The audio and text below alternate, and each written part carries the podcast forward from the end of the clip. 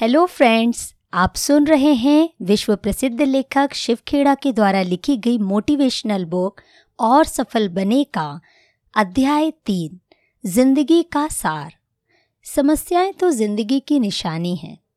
चालीस साल पहले मैंने टोरंटो में पावर ऑफ पॉजिटिव थिंकिंग किताब के लेखक डॉक्टर नॉर्मन विंसेंट पील को बोलते हुए सुना था। मैं भी ऑडियंस और श्रोताओं में बैठा हुआ था। उनकी लंबाई पाँच फीट तीन इंच रही होगी और वे उस समय शायद अपनी अस्सी की उम्र में रहे होंगे। उनकी स्पीच ने मेरी ज़िंदगी को जैसे बदल कर रख दिया। जब मैंने उनको जिस उत्साह से बोलते हुए देखा, उस दिन से मैंने कद की परिभाषा बदल दी। मैंने सीखा कि ज़िंदगी में किसी भी इंसान का कद गर्दन के नीचे नहीं, गर्दन के ऊपर नापा जाता है। विनम्रता के साथ उनके आत्मविश्वास ने मुझे सिखाया कि विनम्रता के बिना आत्मविश्वास अहंकार कहलाता है। उन्होंने करीब हजार की संख्या में मौजूद श्रोताओं से कहा, आप लोग बहुत ही रिलैक्स और निश्चिंत लग रहे हैं। ऐसा लग रहा है जैसे किसी के पास कोई समस्या नहीं है। फिर उन्होंने पूछा, क्या किसी के पास कोई समस्या है? किसके पास कोई समस्या नहीं होती? सभी ने अपने हाथ उठाए। फिर उन्होंने पूछा, आप में से कितने लोग इन समस्याओं से छुटकारा पाना चाहते हैं? सभी ने एक बार फिर अपना हाथ उठाया।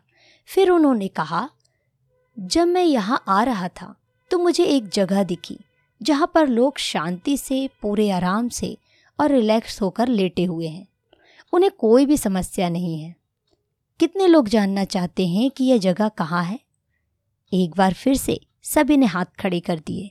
फिर उन्होंने कहा, यहाँ से दो ब्लॉक दूर एक शमशान घाट है जहाँ पर लोग लेटे हुए हैं, एकदम रिलैक्स्ड और बिना किसी समस्या के।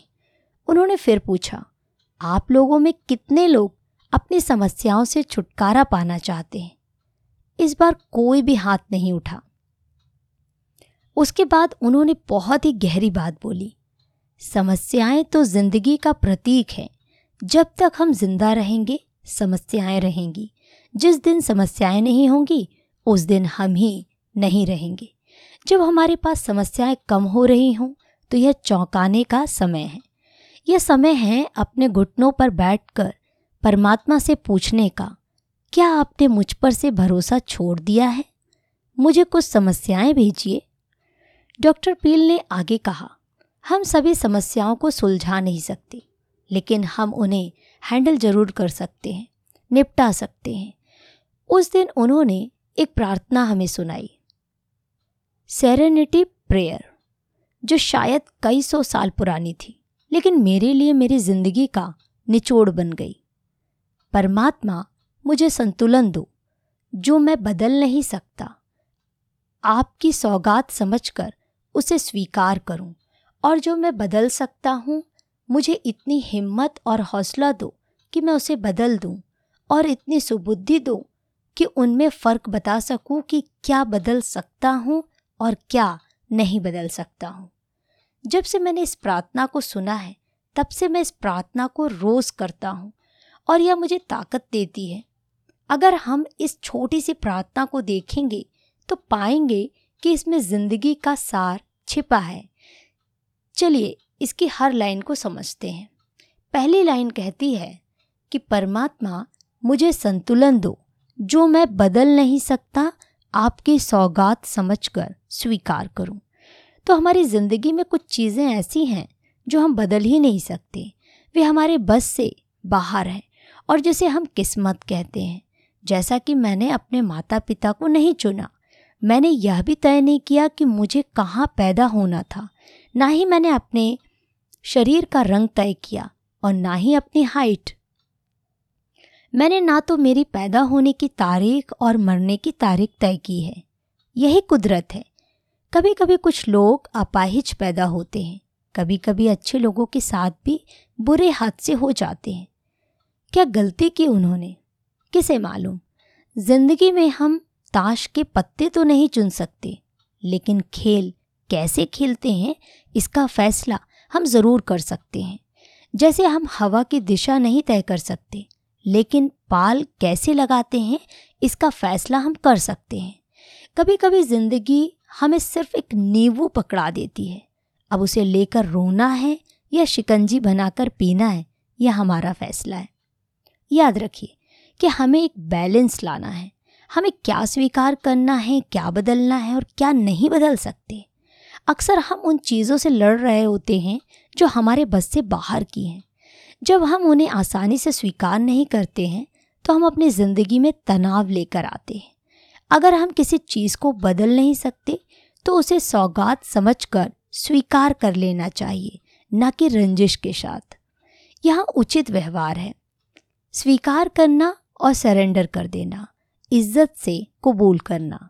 स्वीकार करने का मतलब हारना नहीं होता, इसका मतलब यह है कि हमने इसे सौगात समझकर स्वीकार कर लिया है। अगर हम स्वीकार नहीं करते तो अपनी ज़िंदगी में तनाव लेकर चले आते हैं और हमारी उत्पादकता गिर जाती है। अगर हमारी फ्लाइट छूट जाए तो अब फैसला हमारे हाथ में है कि हम खिसिया कर चिल्लाएं या उसे सहजता से स्वीकार करें। चाहे कुछ भी रास्ता अपनाएं, असलियत वही रहनी है, फिर चाहे हमने उसे स्वीकार किया हो या नहीं। यह नतीजा ना ही मनचाहा होता है और ना ही जानबूझकर किया गया। इसे फिर अपने लिए एक उपहार, आशीर्वाद ही मान लीजिए। हेलन केलर से एक बार पूछा गया था, आपने ना देख पाने, ना सुन पाने और ना बोल पाने के बावजूद भी दुनिया को इतना सब कुछ कैसे दे दिया? हेलन ने जवाब दिया, बल्कि उनके उन्हीं कारणों से ही मैं यह सब कर पाई। दूसरे शब्दों में, अगर वह देख सकती, बोल सकती और सुन सकती तो शायद वह दुनिया को वह सब ना दे पाती जो दिया। प्रार्थना का दूसरा हिस्सा है, मुझे इतनी हिम्मत और हौसला दो कि जो मैं बदल सकता हूँ उसे बदल दूँ। अगर मैं उन्हें बदल सकता हूँ तो क्या समस्या है? मुझे उन्हें बदलने का साहस और हिम्मत दें। आखिरी हिस्सा, सुबुद्धि दो कि मैं उनमें फ़र्क बता सकूं, क्या बदल सकता हूं क्या नहीं। यह हमारी सुबुद्धि है जो हमें सही कदम उठाने में और ज़िंदगी को जीने लायक बनाने में मदद करती है। दो हज़ार साल पहले रोमन फिलोसोफर सिसरो ने कहा था कि ज़िंदगी की सभी चीज़ें दो वर्गों में आती हैं। पहला, जिन चीज़ों के बारे में कुछ किया जा सकता है और दूसरा, जिन चीज़ों के बारे में कुछ नहीं किया जा सकता है। अगर हम सिसरो की फ़िलॉसफ़ी को पढ़ते हैं तो हम जानेंगे कि अगर हम किसी चीज़ को बदल सकते हैं तो फ़िक्र क्यों करना, और अगर नहीं बदल सकते हैं तो क्यों फ़िक्र करना। दोनों हालातों में फ़िक्र करना उचित नहीं बनता। फ्रैंकलिन रूजवेल्ट भी सिसरो की बात को ही आगे बढ़ाते हुए कहते हैं, आदमी किस्मत का गुलाम नहीं है, बल्कि वह अपने खुद के दिमाग का गुलाम है। अक्सर बाहरी हालात हमारी सोच का नतीजा होते हैं। इसका मतलब यह नहीं है कि हम अपने हालातों को सौ परसेंट कंट्रोल कर सकते हैं।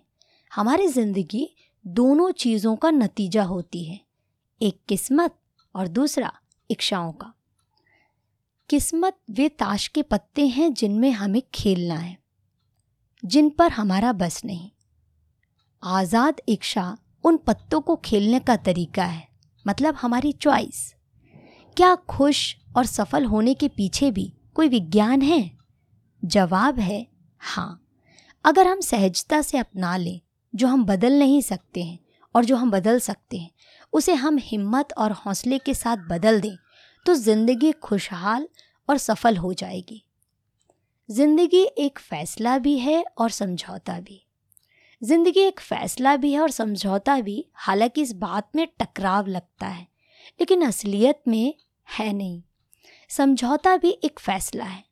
हम सब एक फ़ैसला लेने तक आज़ाद हैं, लेकिन जब हम फ़ैसला ले चुकते हैं उसके बाद हमारी आज़ादी ख़त्म हो जाती है।